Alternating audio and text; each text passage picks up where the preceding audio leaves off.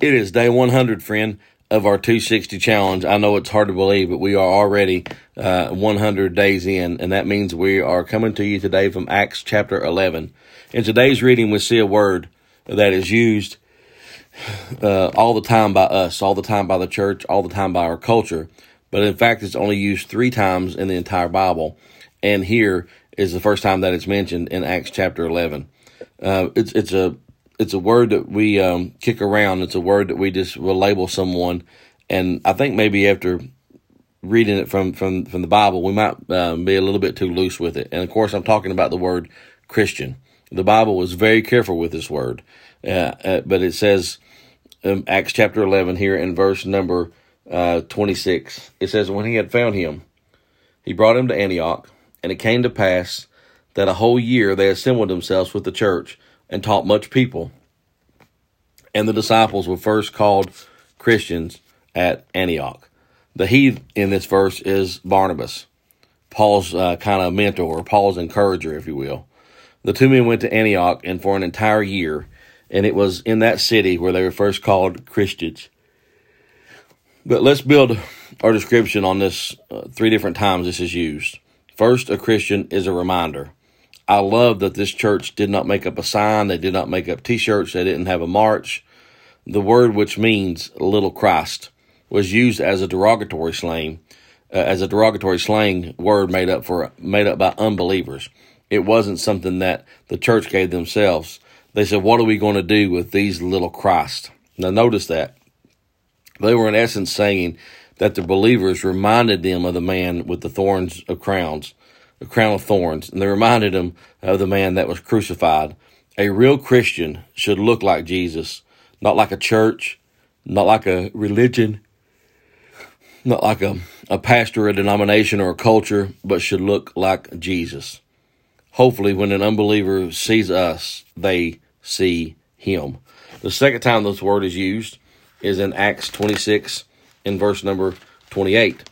Paul was, uh, talking to Agrippa and who was not a Christian, and Paul was uh, preaching and giving knowledge and information and uh, with power and unction and was preaching, trying to persuade Agrippa. And Agrippa replied to Paul and says, Paul, what thou almost persuadest me to be a Christian.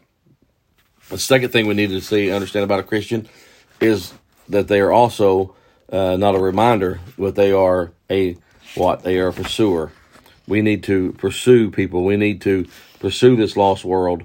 Uh, we need to pursue them with everything and and fully persuade them uh, to to become Christians. Christianity is not just something that um, good, we label that we give good people. It's not just a label that we give people who go to church.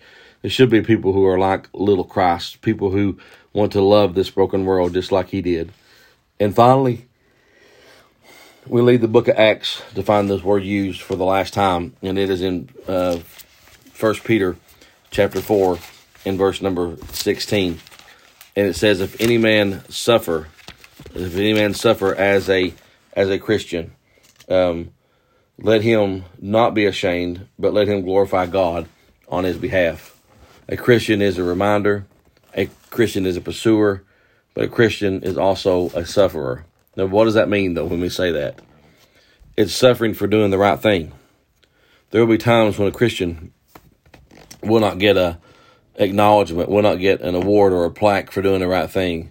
Instead, oftentimes they're mocked, they're laughed at, they're sometimes even even reprimanded or even uh, cast out for just simply trying to live a life like Jesus lived. But there'll be moments when you only have an audience of one. And in those moments, I, I want you to understand that living and doing the right thing truly, truly matters. But when we say that we're Christians, does that really make an impact, not on the world, but on us? When you say, I'm a Christian, let it remind you and challenge you. Are you a pursuer? Are you a reminder? Are you a sufferer for doing right things?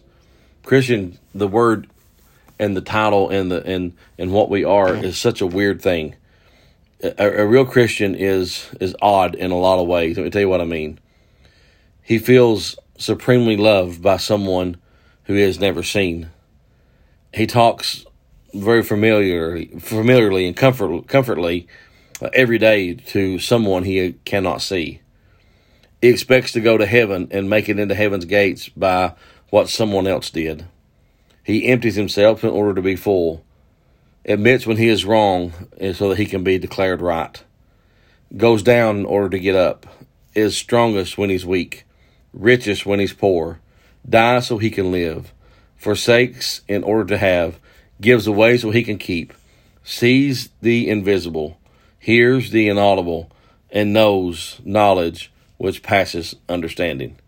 Man, let those things be true and let, it be said of you and I when we bear the title Christian.